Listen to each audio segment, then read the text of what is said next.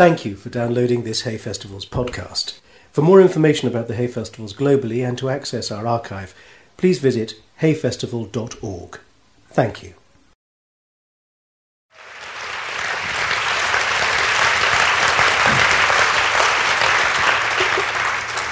But I think the warmth of that welcome tells you a great deal.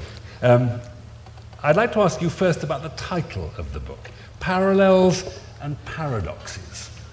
Parallels between the two of you? Paradoxes about where you both come from? Well, I, I think uh, the, the idea was that we were a pretty unlikely pair, uh, and our meeting was extremely um, coincidental. We met in a London hotel about 10 years ago, and we became fast friends almost immediately. Um, of course, I was terribly interested in music and always have been, and I've followed uh, Barenboim's performances as a conductor and as a pianist for, for many years, you know, at a distance in the audience.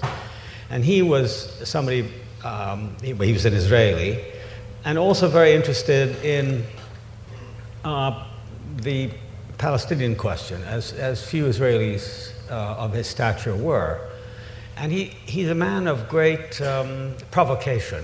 Um, he had just written, when I met him, I had read a book that he had written, a sort of autobiography, in which he's very critical of Israel, uh, particularly the Israel after 1967, which uh, he felt really produced for the first time uh, a, a, condition of occupation by which the Jews of Israel were ruling in other people. Uh, and he was, he was deeply upset about that. But at the same time, ah, more important is he didn't know very much about it, and he's a man of great uh, willingness to explore, especially explore on the other side.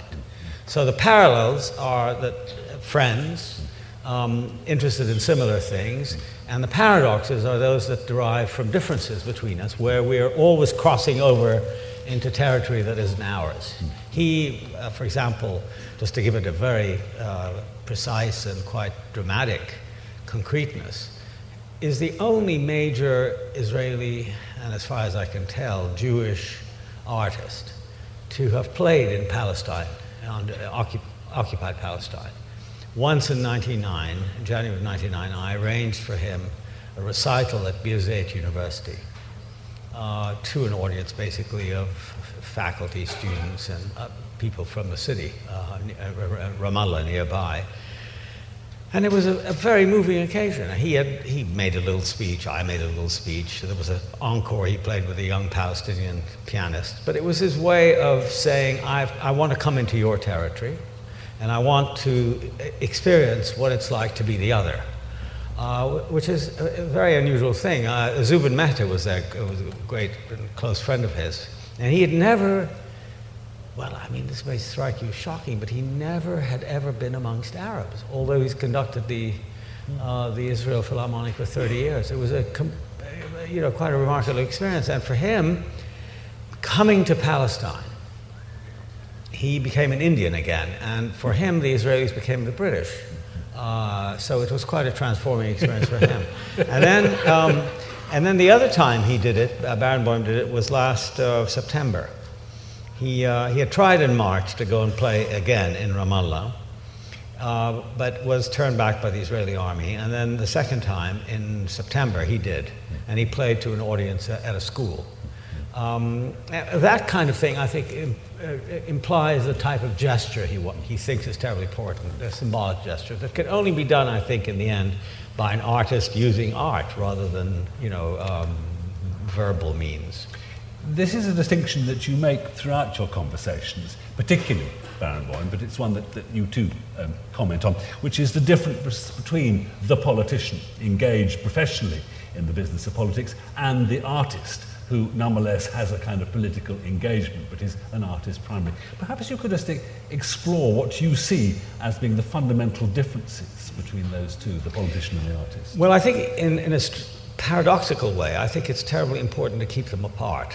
Um, I mean, there are, for example, composers uh, we know historically who have, well, I mean, Beethoven himself was very interested in, uh, in using music to either celebrate or in some way represent political events. I mean, Fidelio being one, the Ninth Symphony being another. Uh, and of course, in our own time, in the 20th century and then in the 21st century, there are, there are composers, Prokofiev, Shostakovich, uh, and, and American composers for whom music has been a form of political expression. Uh, Frederic Rzewski, for instance. But what is, I think, much more interesting to me are musicians um, who, for whom music remains the political, uh, remains the, the aesthetic uh, very much. And by virtue of its context and its placing, can acquire kind of political significance. And I think that's what uh, Barenboim was able to do, and w- one can see it in other places as well. But uh, uh speaking about Barenboim, we might as well show that when he played in Ramallah, what I was worried about, for example, was that it might be a program, a sort of not, not exactly a condescending program, but a less formidable program than he might say play in, in Tel Aviv for a more sophisticated audience. But no, he played, in fact, a rather demanding program of Chopin, Beethoven, and, uh, and Liszt, uh, with the idea that the integrity of the aesthetic performance could play a kind of indirect political role by virtue of its representation in a highly politicized and deeply antagonistic situation between Palestinians and Israelis. Um, and I, so I think that's, that's one way of doing it. The other thing is that what we do together is every summer uh, beginning in 1999, we conduct a workshop. Uh, it began in Weimar. Weimar presumably was a significant place to actually have this experiment. Perhaps we could start with that. Yes, absolutely. Weimar, well, there were two reasons for it. One was that in 1999, Weimar, which was in eastern Germany, as you know, uh, was made cultural capital of Europe. And they approached uh, Barenboim with some idea about doing a concert. And I happened to be in Berlin at the same time, as was Yo Yo Ma. And the idea of doing a concert didn't seem to anyone as particularly interesting. I mean, there are plenty of concerts around. But the other thing about Weimar, which I was very interested in and was talking to Daniel about, is of course that it was a city of Goethe, the great city of German culture. I mean, Schiller lived there, Beethoven lived there, Liszt lived there, Wagner lived there. I mean, Bach worked there for. And Berlioz, after all. Christian. Yes, exactly. Came, came and visited Liszt there and so on. So it, it, it's, it's an extraordinary place. Uh, but the, the special thing about Weimar, from our point of view, being he an Israeli, I a Palestinian, he an Israeli who came to Israel, it should be said, in 1950, a year after my family left what was then Palestine I mean, so the paradox and the parallels are beginning to multiply here. Uh, the interest of Weimar was that Goethe lived there, and it was in Weimar that Goethe became interested in Islam.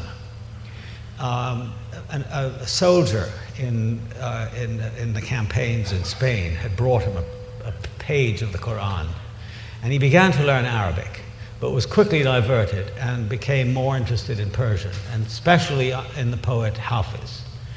And it was under the influence of Hafiz that he wrote what I think is probably his greatest poem after, Stra- after Faust, and that is the East West, uh, the West, Westöstlicher Divan, a collection of poems about love, very much influenced by Persian poetry, which also was a poetry of self renewal for him. He fell in love with a younger woman, and so it's an extraordinary collection. All of that struck us.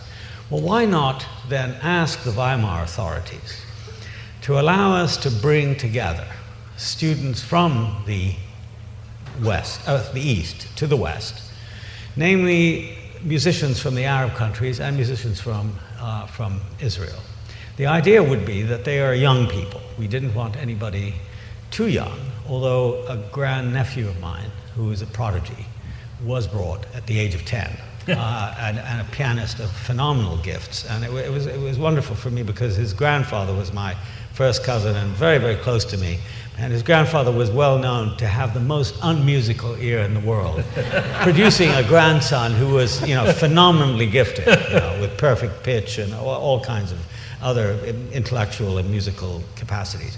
But the, the, most of the people were orchestral players that we got. We auditioned them all between the ages of about 17, or maybe we had one or two 15 and 16 year old people, between the ages of 17 roughly and 25 from Syria, from Egypt, from Lebanon, from Jordan, from Palestine, both Israeli Palestinians and the West Bank, uh, you know, the occupied West Bank, um, that Palestine. uh, one student from Tunisia, one from Iraq, and then, of course, a bunch of Israelis. And we brought them together in Weimar after auditioning them all. And th- there was, it was done completely cold. There was no, first of all, we decided there would be no politics in the sense this, was not a political dialogue. We weren't there to sign a peace, a peace treaty or to further the peace process, which I've been very critical of, uh, and so had he. And the idea was to bring them together to perform, basically, and to perform under the best possible auspices. I mean, Barenboim is a magnificent conductor.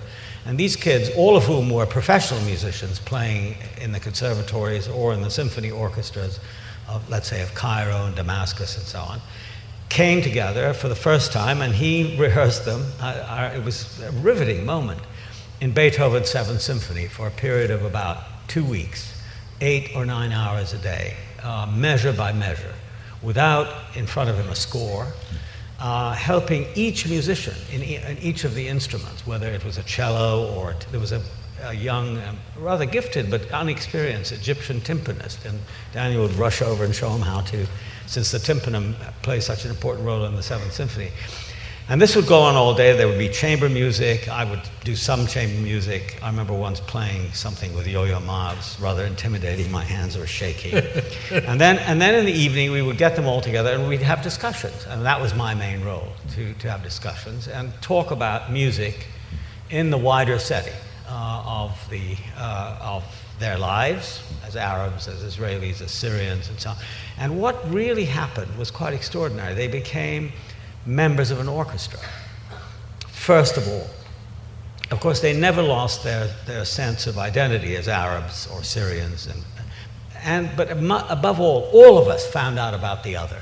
I mean, in the most extraordinary way. There was, politics was, of course, occasionally discussed. And one rather memorable uh, experience was taking them all and, late in the, in, the, in the three weeks we were there to, to visit Buchenwald which is one of the worst camps and very close, to, deliberately built by the Nazis to be close to Weimar as you know, a kind of symbol of you know, the German, the, the German paradox, if you want. Uh, and it was a shattering experience for everybody, uh, the Arabs as well as the, as well as the Israelis. But the net result was that they developed something that sort of uh, was an overarching identity as musicians. Uh, who didn't, as I say, lose their identity, but were able to function together in a, in a different way. And I think the point, we never stated it explicitly, was to try to provide alternative models for human community that are not always based upon interest in the narrow sense, nor upon identity, nor upon conflict and op- opposition, but rather through certain kinds of expressions, a certain kind of humanistic and longer periods. Not, you know, well, you're just an Arab, or you know, or you are this, that, the other thing. You know, there's labels that most people live under, and we've continued it. Uh, we did it two years in Weimar, then one year in Chicago, and now we did last year in Seville, and we're doing it. We've been adopted by the Andalusian government. And there, the resonance is very important because it's Andalusia, a place where Arabs and Jews and Christians lived together for a long time. Uh, and it's a continuing experiment. But the, the important thing for me is that the level, because of uh, Daniel's commitment, the level uh, of p- musical performance is really fantastically high. By the end of the session, uh, these are kids who can play. I mean, they, there are a number of about 80 in the end. Uh, and they're all they're being auditioned even as we speak in Damascus and Cairo and so on. Not without all kinds of political problems, which you can discuss in a minute, but uh, but the level they achieve by the end of the period is such that they can play concerts. They played at Lucerne last year, they played at Strasbourg for the European Parliament, and this year, as you know, they're going to play the, at the proms. Yes, we, fingers crossed. fingers crossed, right. The yeah, the problems are, are really quite serious because, um, well, you know, there's, there's been a war in Iraq, and here we get into the political versus the aesthetic. Uh, the war in Iraq suggests to most Arabs and here I disagree, but I represent the Arab position as best I can. That most Arabs think that because the United States has fought what I consider to be an illegal and unjust war in Iraq, uh, and because Palestinians are so treated, are treated so terribly and brutally by the Israelis, in which you know, every one of their human rights has been violated. It therefore means that uh, Arabs cannot participate in um, anything to do with Israelis or with Americans. I mean, that the idea is that you withdraw from all that. And I've always felt uh, different about that. Um, I think that uh, activities that change each other. I, am not, I'm not thinking about specific results like, you know, agreeing to sign on a dotted line, but really the development of a, a wider notion of identity, to, to a, a, larger network of interests and overlapping, um, overlapping concern. The focusing upon different non coercive and non belligerent models of human community, based in the end upon interpretation, uh, which is what all of this is about. I mean, I don't think this, what Huntington calls a clash of civilizations, is anything at all like that. It's really a clash of identities where people are trying to determine what their real identity, where the boundaries are, this sort of thing.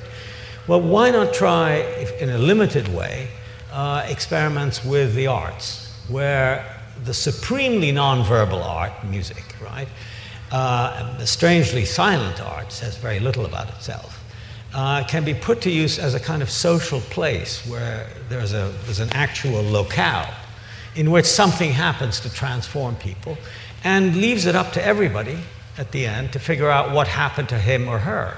I mean, you know, there's no collective statement at the end. We don't, the only thing we do is a concert at the end, right? And the idea then is that the change is sort of internal, but it's cumulative and collective at the same time. And I think it's a, it's a unique opportunity because it's hewn out of the urgency and the, um, and the argumentativeness and the polemics of the world in, and the violence of the world in which otherwise we live. You would, I imagine, in, in, in describing that, want to make an important distinction between um, a rather conventional idea, which is that the orchestra, in a sense, uh, is a family uh, who come together to bury their differences to make music, to, in fact, this particular orchestra, and maybe all groups of musicians, um, uh, confronting difference, otherness, as you put it, and learning um, to absorb and to take pleasure in being both part of and also identifying that otherness. So we must move away from the idea of the orchestra as some kind of oh, oh, sentimental absolutely. family. I, uh, well, I'll give you a very uh, concrete example of what happened on the first day of the first rehearsal of the Beethoven Seventh. Now, the Beethoven Seventh is in A major. Um, there's a long introduction, and Daniel had them just play through it, uh, sight reading basically. Uh, there was an extraordinary moment uh, when, in the first um, major cadence in the introduction, the whole orchestra comes to rest on A. And then there's a brief but, but very eloquent uh, oboe phrase played by the solo oboe, who in this instance happened to be an Egyptian. And one of the most, in fact, the single most important moment thus far in the symphony, this, this, this um, eloquent phrase expressing a certain moment of rest, but also anticipation of what is to come, again in A major. Well, I was sitting on the edge of my chair because I had no idea how we'd play it. And the tension must have been terrible because, of course, the Israelis came from a much more sophisticated background. I mean, there, there's an open route between uh, Tel Aviv and New York, and so and the foundations and these. So they come from entirely different backgrounds. But he played it so beautifully that the Israeli students, I mean, I was very pleased to watch this, practically fell out of their chairs that that, that Muhammad could play that way. And then we got into the whole question almost immediately after that of the question of identity. Now, here's a, a Muslim Egyptian playing a, a German piece with an Israeli uh, fellow musicians, an Israeli conductor, in, uh, in this quite extraordinary German city. What do you make of it? Well, at first, it was a lot of fighting. And one of the first things that happened, uh, it's, it's important to mention, is that the students began to withdraw at night after the day's events were over into their own little groups. They would form groups, for example, to play Arabic music. And once during the discussions, a, an Israeli, uh, Albanian Israeli violinist, put up his hand and said, "Listen, I want to complain about something because after we finish, and we usually finish at about 11:30 at night, uh, the Arab, half a dozen of the Arab kids, get together and they jam together. They play Arabic music, and I tried to join them." But they said, no, no, you can't. And so the, the, the, Arab, one of the Arab kids who was in charge of, or led that particular thing, said, no, no, no, we, we, we don't want him to come because Arabic music can only really be played by Arabs.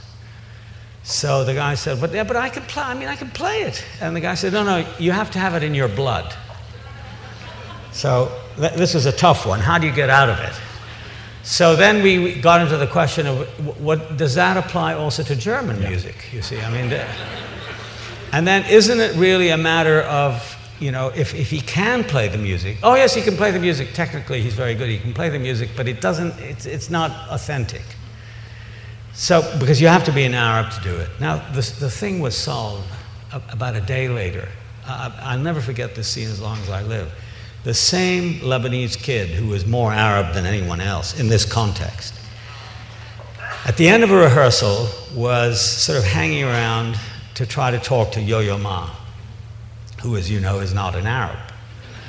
Uh, uh, anyway, and so Yo Yo had, had watched the whole discussion and so on, said to him, well, listen, uh, uh, Claude, he told him, he said, listen, I'd like to, uh, I'd like to figure out Arabic music. And so, you know, building on what he had said the day before, Claude said, oh, it's impossible. You know, only in Arab, tuning is difficult and so on. He said, he said, show me, let me try.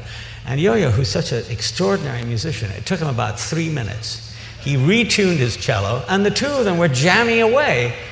And of course, the point was made. I mean, if you can do it, you can do it. And so we never, ever came back to that question again as to who has the right to play what music in what context. With that little anecdote raises a wonderful bouquet of questions. Let me just pick out one or two to ask you. I mean, the first one, of course, is that the argument that only uh, a particular group, be it Arabs, be it Spaniards, be it French, but above all, be it Germans, can actually play their own music, is, of course, an argument that takes us to the heart of German fascism to Nazism and to an extremely difficult, problematic area about national identity and music, doesn't it? But it's not only about music, it's about national identity in all kinds of ways. That is to say, only if you belong to the given group can you therefore be entitled to do X and Y and Z. So um, that, the, the workshop was a lesson in going beyond that. And of course, of course, there are differences. There must be differences between people. We're not all just carbon copies of the other. We're not homogeneous in any way. And there is a great deal of diversity within groups that consider themselves to be uh, homogenous. Um, but what, is, what was terribly important was some idea of difference and equality at the same time. In other words, and, and with that, particularly in music, but in other fields as well, competence. I mean, if you can do it, uh, then you know your identity doesn't really matter. But in a certain sense, you keep your identity at the same time. So there may be, let us say, an Arab way of playing Beethoven or an, a, a, Chinese way of playing Arabic music. Uh, that doesn't, you know, it doesn't do away entirely with the idea of, of identity, but it doesn't give a, a kind of unchallengeable privilege to one identity over the other. That's the problem I think that uh, at least I was intellectually trying to, to, to get across. The other issue there is the notion of authenticity. And, and this is uh, a concept that now embraces an extraordinary amount of music making, all the way from whether you play with gut strings and unvalved horns and, and, and un, un, un, unmuffled um, timp sticks, um, through to a belief that somehow we can magically um, summon up Bach as it might have been to Bach. Um, within this idea of, of, of the authentic is always a sense of going backwards. I think you'd want to argue that's entirely wrong. The authentic is not about the past. Yes, I think so. I mean, I think it's Eric Leinsdorf who once said, um, which could be applied to today's fundamentalists. I mean, uh, religious fundamentalists, whether they're Muslim or Jewish or Christian or Hindu or any of the others. He said to people who wanted in their music making to be authentic and play in the 18th century manner, well, he said, Do you have 18th century ears? And the, of course, the answer is no. I mean, you know, we have 20th century or 21st century ears, and our circumstances are completely changed. So I think the question of authenticity is a, is a kind of misleading one because it, it, it allows you to rush you know, back into some notion of the past uh, as, a, as a better place, leaving others to confront the, the questions of the present, which are, are, I think, the important ones. How does Bach work in the 21st century? That's the real question. Not how must he be played according to 18th century canons, you know, which can't be reproduced, but rather what is, you know, taking very seriously the notion that Bach is an 18th century composer or a 17th century composer um, with a particular aesthetic, how can that be understood in, in the 20th century? Uh, that, and that is, the, it's a question of coming forward rather than going, of going backwards. So, so, the authentic is always defined by the present tense. I, I think absolutely, and you know, uh, uh, orchestras or musicians who try to play like other musicians uh, generally fail that test. I think the important thing for younger people, I mean, as a teacher, this is always what I try to to uh, to impart to my students. I'm not interested in disciples. Uh, and Barenboim is a teacher or, or as a you know, pianist who who gives master classes, not interested in having students play like him. I mean, the world, for example, today is full of young pianists who want to play Bach like Glenn Gould did, and they end up by, or a generation ago, it was people who wanted to play like Horowitz. But the idea is to, to train students to discover a way for themselves. I mean, and I feel that as a teacher of reading, so that they can read the works with, with, with a genuine sort of attention very, very careful attention to what is in the words, but within a context that is much wider than the original work, if it's from the past, uh, had.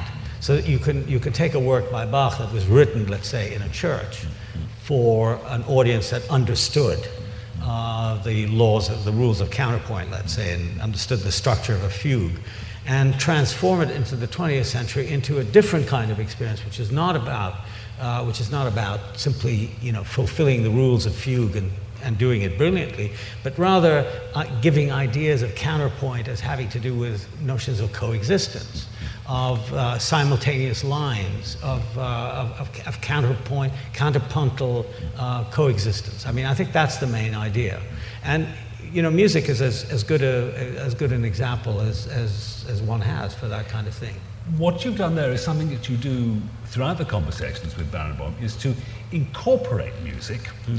within um, a discussion, a discourse that might just as well as you've just suggested be about a literary text, it might be about the visual arts. In other words, you've brought music in, it seems to me, from a very strange, rather isolated cultural position, yes. which most of us now seem to regard it. Music, even if we care about it, indeed if we play it, is something out there. Yes. Books, literature, the visual arts are here. Right. How do you explain this strange, alienated position that music occupies? Well, I think part of it is education. I mean, and I think that music has been has become so specialized, partly because you know.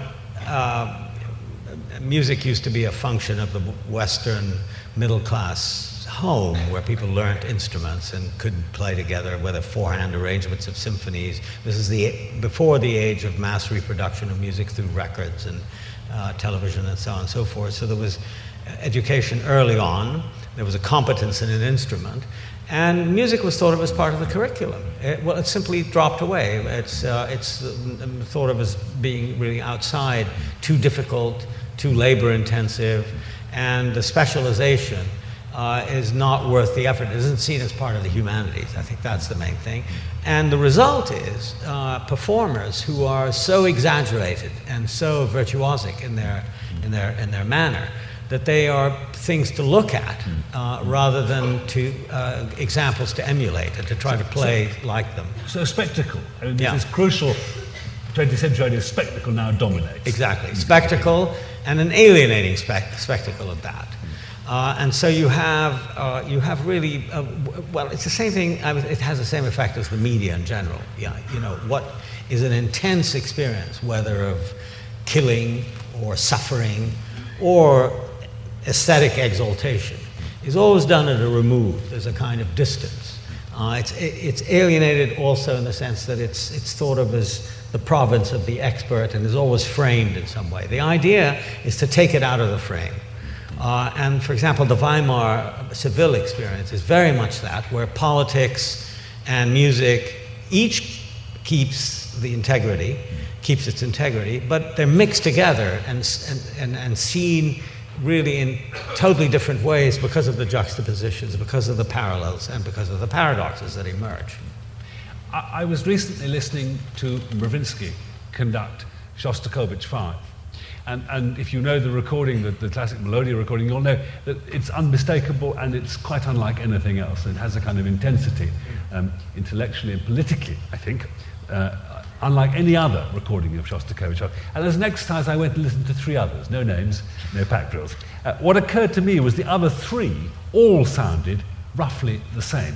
Um, not in terms of what the conductors did, but the way in which the orchestra were allowed to play by the conductor. And, and my simple conclusion was that, in a way, music, as much as other cultural artifacts, has become a victim of globalization. Is that too simple, or do you think that? No, I think you're absolutely right. I mean, uh, there's no question that uh, orchestras and maestros imitate each other.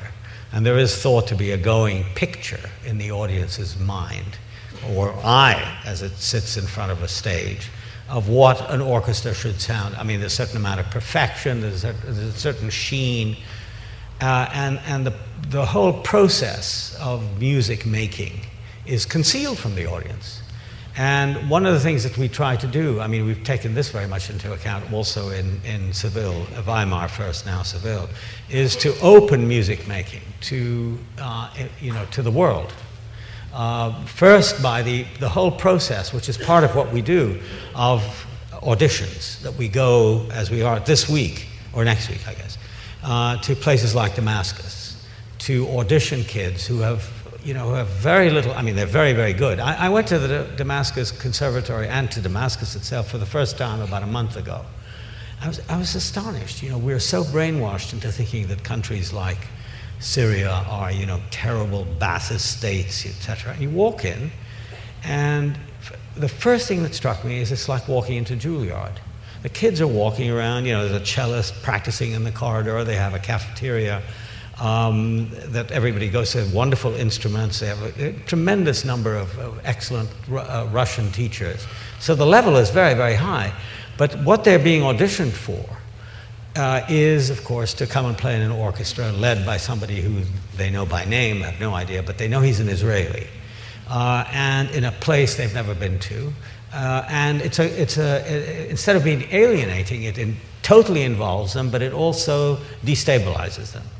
And the result is a quite unique sound that is unlike any. I mean, you, you can't say, well, that it sounds a little bit like the Berlin Philharmonic, or no, no, no, it sounds like uh, like, the, like the London uh, Symphony Orchestra. It does it. There's a unique urgency to it, which is the background, which is partly the, from the background of these kids. Uh, and us, you know, for whom this whole experiment is uh, not only exciting, but is challenging and to a certain degree threatening. Uh, you know, because we're, we're, being, we're being put through things that have a certain amount of risk in them. Some of the kids have problems when they return. Uh, some, of, some of the others are not allowed to go. Uh, so it's a political fight to try to win a space for experience that isn't, isn't easily present in a polarized situation like that of the Middle East today. You, in a sense, you, you suggest a model there in which the politicians take an absolute view. Let's yes. take, for example, Syria, where you've just been to, in which they say no, or yeah under certain circumstances, possibly. Yes. But there's a kind of absolutist view. Is that actually true of, of, of, of, of, of, political groups through, through the region? I think, I, think it's, I think it's true of political groups everywhere. I mean, we saw in the previous discussion, you know, that we're going to wage war in Iraq because of the weapons of mass destruction, which never turned up.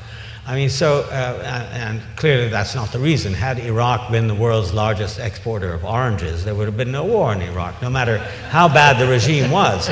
Uh, you know, so it, it, seems to me the art of that, what, what politicians, what politicians do is use statements that, in the end, have very little relationship to reality.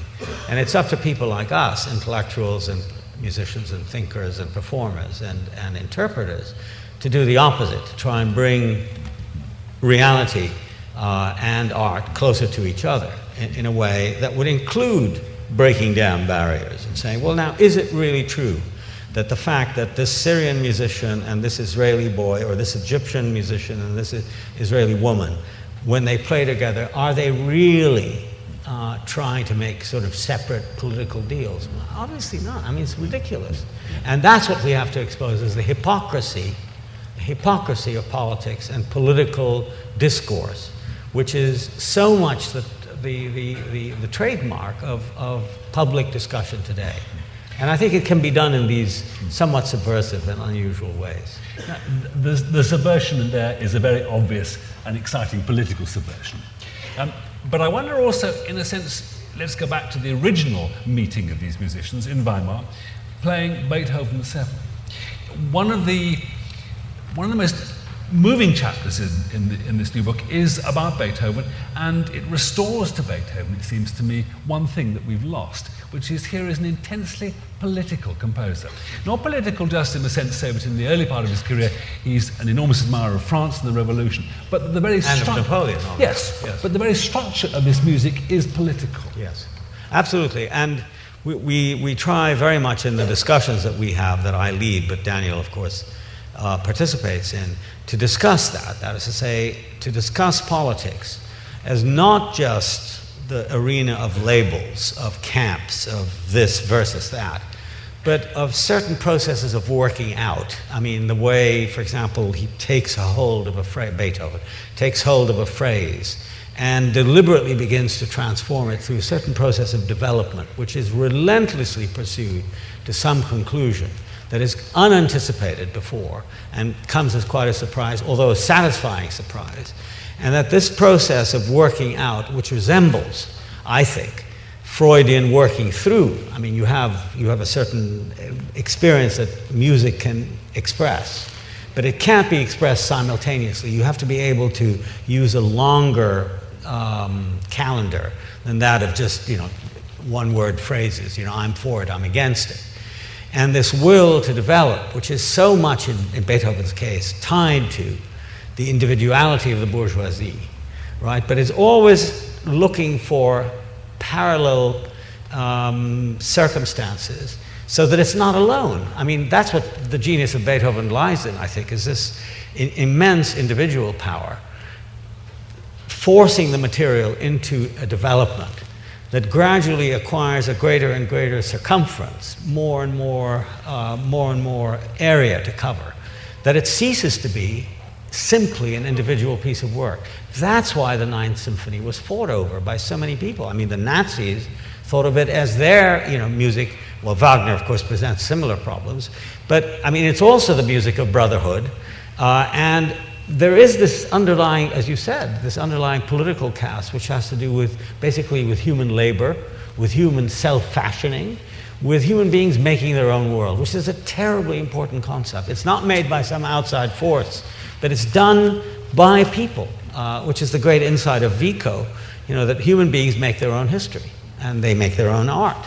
And so the process of making in all of its detail and complexity and contradiction is what's at the core. And, the, the, the, the, conflict that Beethoven is able to wrest out of sonata form, in a sense, becomes precisely that. Form, you know, is lent and bent to precisely that sense of, of, of, the idea of work and labor. Work and labor which is never completed.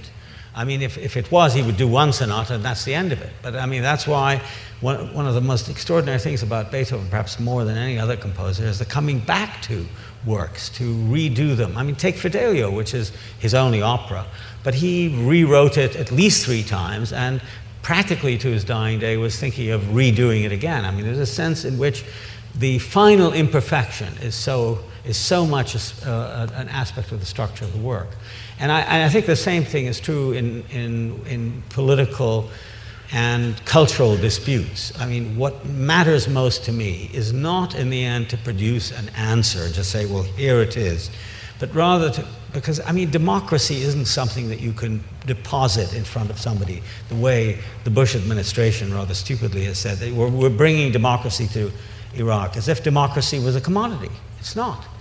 What, what, what, what, what has, one has to understand is that these are things that never finish. These are processes that have to be engaged in. And they can, in the end, only be engaged in by the people most involved, not by some outside authority.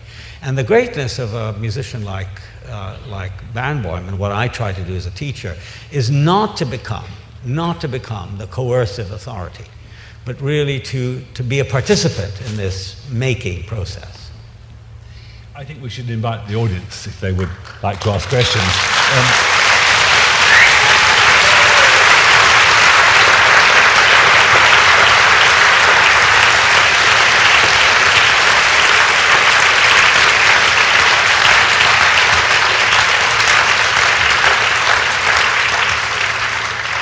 I should apologise for the fact that I'm blind as a bat. Uh, so you have to put your hand up very high and wave it. Uh, and there are microphones, as you can see on either side. So you in the middle have the very first question. If you can pass the microphone along to the gentleman in the middle. Hello.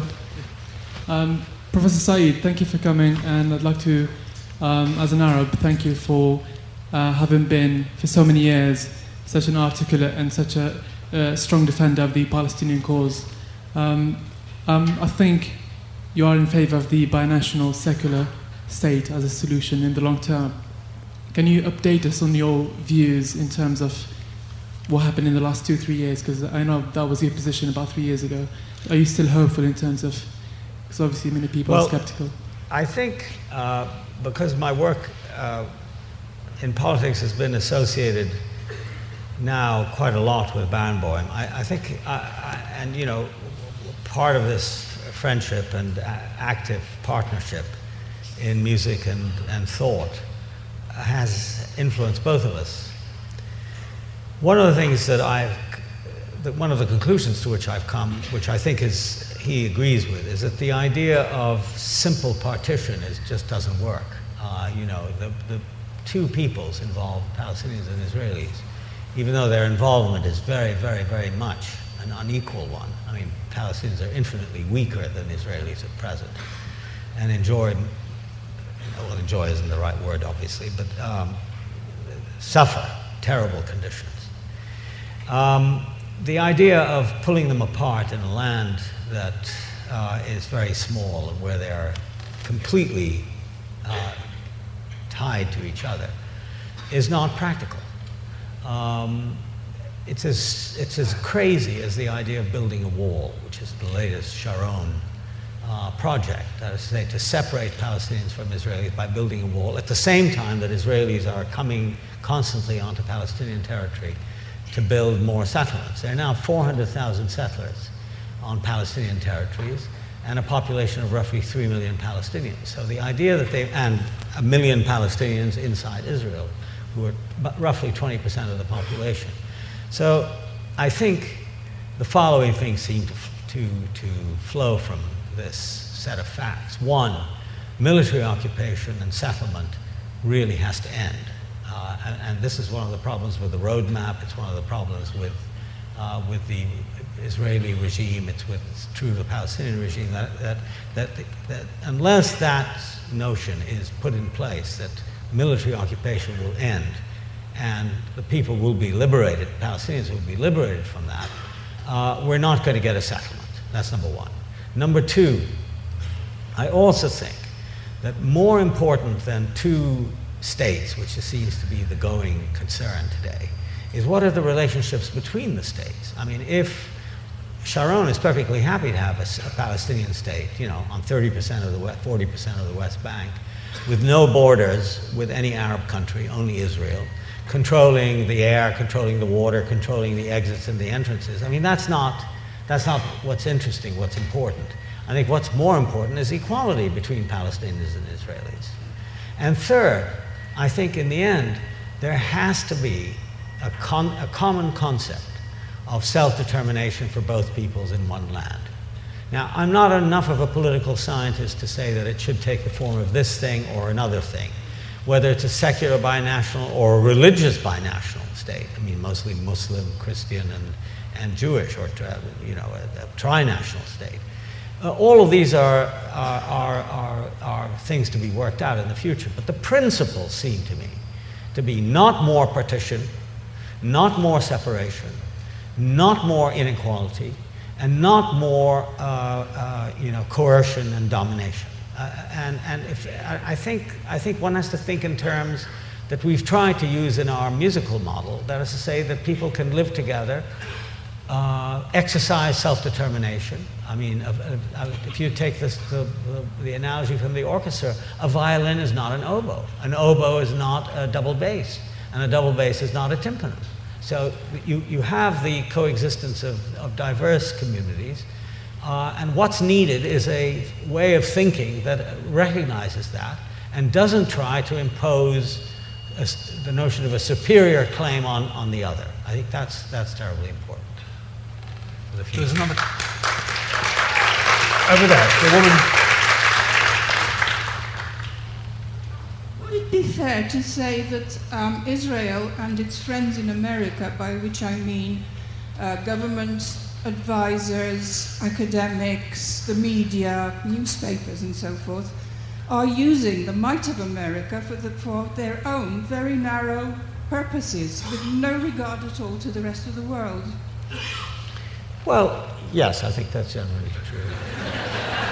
of course, and to think otherwise, as some of our panelists earlier to, here today pretended, I don't know, I couldn't tell whether it was naivete or contempt for the audience. Uh, but that's the way states behave. Uh, that's the way uh, interest groups behave. Uh, and, uh, you know, we're talking about interest groups here. On the other hand, I do want to say about America and about the Middle East, I think it's wrong to accept huge generalizing labels. Um, every situation that seems to be totally dominated by one group or one idea or one identity is it always allows for alternatives. The other America, which is the America that brought out the thousands, people by the millions to oppose the war before the war began. The people who still oppose the war, the young people, including Rachel Corrie, who go to Palestine in solidarity, the kids who want to go and join our orchestra, the, the people who are interested in experiments such as the one we're doing, uh, the, the, the Israelis uh, who have taken unpopular positions like, like Barenboim, like others. That's where I think one has to concentrate and, and see the world through their eyes, through their struggle. But to say in the end, you know, this is, well, America is for democracy or America is this, that, and the other thing is, is I think, hopelessly inert. It's a dynamic process in which, for the moment, these interests, in a very un, or we could even say anti democratic way, have forced the country, manipulated public opinion. The polls, I think, to, a, to, a, to the last one, are entirely misleading of the mood of the country. I don't think Bush enjoys the support. I don't think most people in the country think that it was a war to liberate Iraq. That is the most laughable notion I've ever heard in my life. I mean, Iraq is in a state of chaos now. What the Iraqi people went through is simply unacceptable as a method of bringing liberation to anyone. You cannot ask people to go through 13 years of debilitating sanction, virtually amounting to genocide, then a bombing campaign, unparalleled in history, and then they are told that they're being liberated when they have no food, no water, no electricity. And,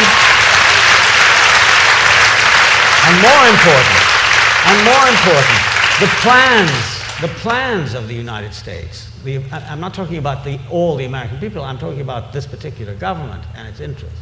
For the future of Iraq, just look at the exiles they brought back. A man, Chalabi, who is known as a bank, I mean, a man wanted for bank embezzlement and fraud in Jordan plus a whole bunch of other people who are known to be corrupt, are, and above all, who have no constituency whatever inside Iraq. These are representative of, of, of, democracy? Obviously not.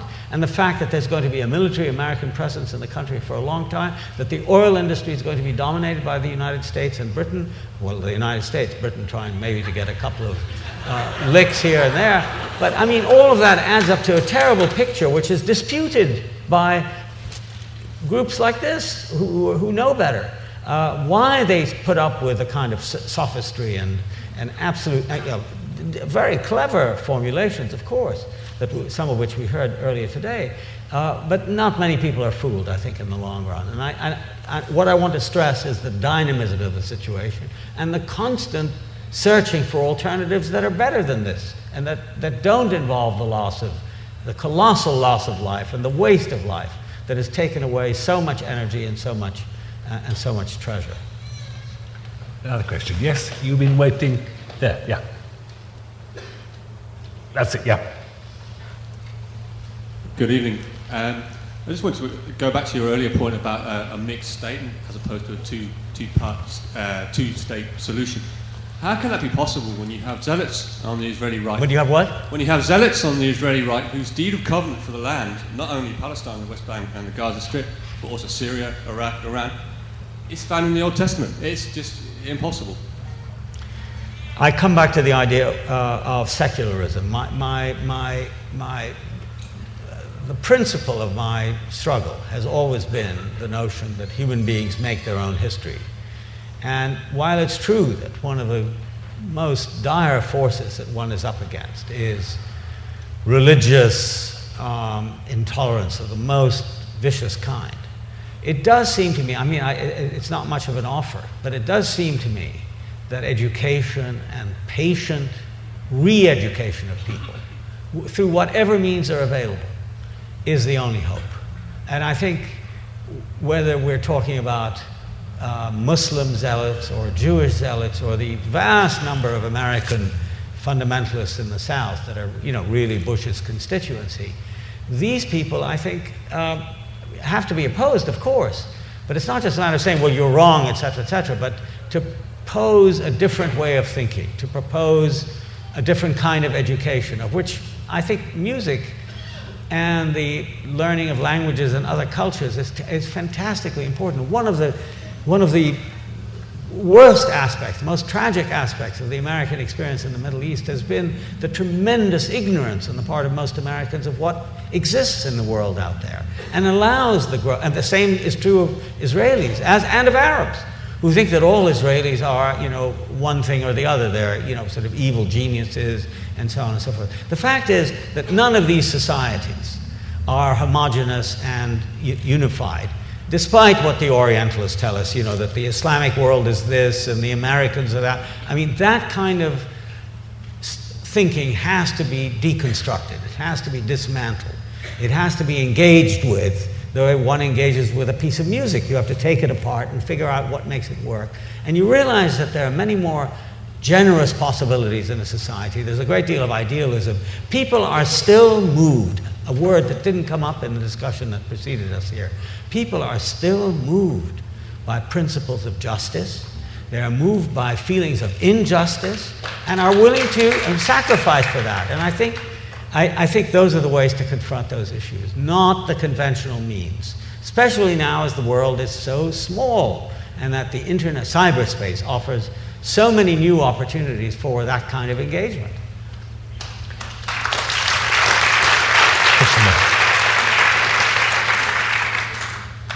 Thank you, Ed. I'm slightly loath to change the theme, but a music question, if I may. I yeah, noticed your um, orchestra was brought together to play Beethoven. Would them playing Wagner have been a step too far? And did you not miss an opportunity to heal a bit of music's past in the opportunity? Uh, that's a very, very good question. Um, certainly, Wagner was very much a subject of discussion. Uh, and, um, you know, Barenboim's own experiences with Wagner, in, in, which, in a sense, I participated because we had a couple of public discussions, and then I wrote about Wagner in Israel and, Wagner, and Barenboim is playing it. I wrote about it in the Arabic press, where the whole question of anti Semitism and the Holocaust and all that, you know, there's a completely different view of it. I mean, I, I can't possibly reproduce it for you here. Uh, is is uh, I, I, think is worth engaging with. Um, I, th- I, think it's it's probably the case that in the next year or so, uh, as the competence and and and sort of organic community of the orchestra increases over time, we will take on Wagner. I mean, it seems to be an absolutely inevitable step. Uh, but you know, there's still a lot of there's still a lot of resistance for, for obvious reasons. But uh, I'm happy to report that um, most people are willing to risk the experience. Uh, and uh, it, was, it was very, very, I just go back now to something I mentioned earlier. It was very difficult uh, for the Jewish kids and for the Arab kids to visit Buchenwald for completely different reasons, you know. Uh, you know, the, the Jewish kids, it was, it was horrible. But for the Arab kids, they were mystified as to what this had to do with them. Uh, wh- wh- and that was the problem they had to face. And to be able to talk about it to Jews, and to say, yes, we acknowledge what happened to you, but I mean, it, we were not responsible, and why were Palestinians made to pay the price of this? I mean, that seems to be the moral question that was raised as a result. And we had a huge discussion, which had afterwards, which had the Israeli kids asking Barenboim how, given the experience of what we saw that afternoon, he could bear to live in Germany. And then Arab kids asking me how I could you know, managed to collaborate, as it were, with an Israeli, given what Israel had done to the Palestinians. But you know, the, the important thing is to be able to discuss these things and, and not to just say, no, no, no, we're not going to do that. But, and Wagner, I think, is, as, as you suggest, well, I, I'm not really revealing anything, but it's the next step. We, we have time for one more question. You've had your hand up a long time. No, the gentleman there, to, no, at the back. Sorry, one more question there. Yep, you. Great. Professor Said, you've um, spoken very eloquently about the um, way in which your musical workshop has encouraged subtlety, um, collaboration, and coexistence, which retains a sense of identity. But I wonder whether that complexity, that subtlety, has the power to cope on an artistic level, but more importantly on a political level, with an increasingly homogenized um, polity that you know the election in 2004 in the United States will not be fought subtly or on complex issues and right. Well one has I, I, get your point. It's a very good one. I think one has to be able to think of it as a continuum you know and not try to deal with questions such as I mean issues or, or, or moments such as the election of 2004 in the same way that one would look at you know interpreting a score, a musical score. They're not the same thing, obviously. But I, but I think common principles can apply. And the, the, the, the, the importance of, of, a, of the elections is one, that it involves very much the kind of thing that we expect of our orchestral musicians, of, of any musicians, is, is, is citizenship or citizen the, the, the engagement of the citizen as you would with a piece of music. You don't play a piece of music as a whole, you play it note by note, which means that the process of citizenship involves what is, I think, beginning to develop in the country now, in America, namely the, the emergence of an opposition. It's not going to be an opposition that is formal in the sense that it comes from the Senate, because the Democratic Party has simply gone to sleep uh, but it has to develop through the various communities in the United States that resist the policy that has brought disaster upon the country, both economically and socially. So I think, yes, they are connected, and they're connected through active engagement and processes that change political results in the end. Uh, yeah, I think there's no, there's no doubt about that. But they're different in that they require different skills, different types of, uh, of actions, uh, and different kinds of uh, d- different kinds of communities. But I think it's I think you're absolutely right to ask the question of how one pertains to the other, not in a straight line, not together, but in a continuum, moving from this general first general principle of, of activity of action to the, uh, the larger one of, of changing the government, which is, I think, the only hope for the, for, for, for the Middle East as, as a start is to get rid of this uh, appalling uh, administration that we have.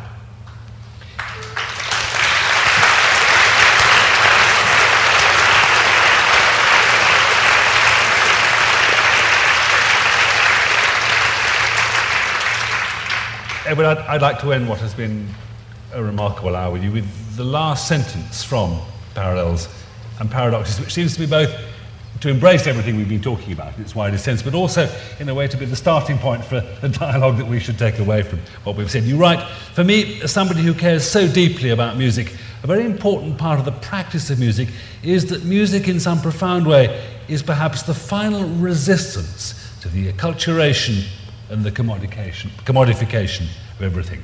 But you'll be signing, I think, copies of Yes. this and other books. But for now, thank you very much. Thank you. for all this. Thank you very much. Was wonderful. Brazil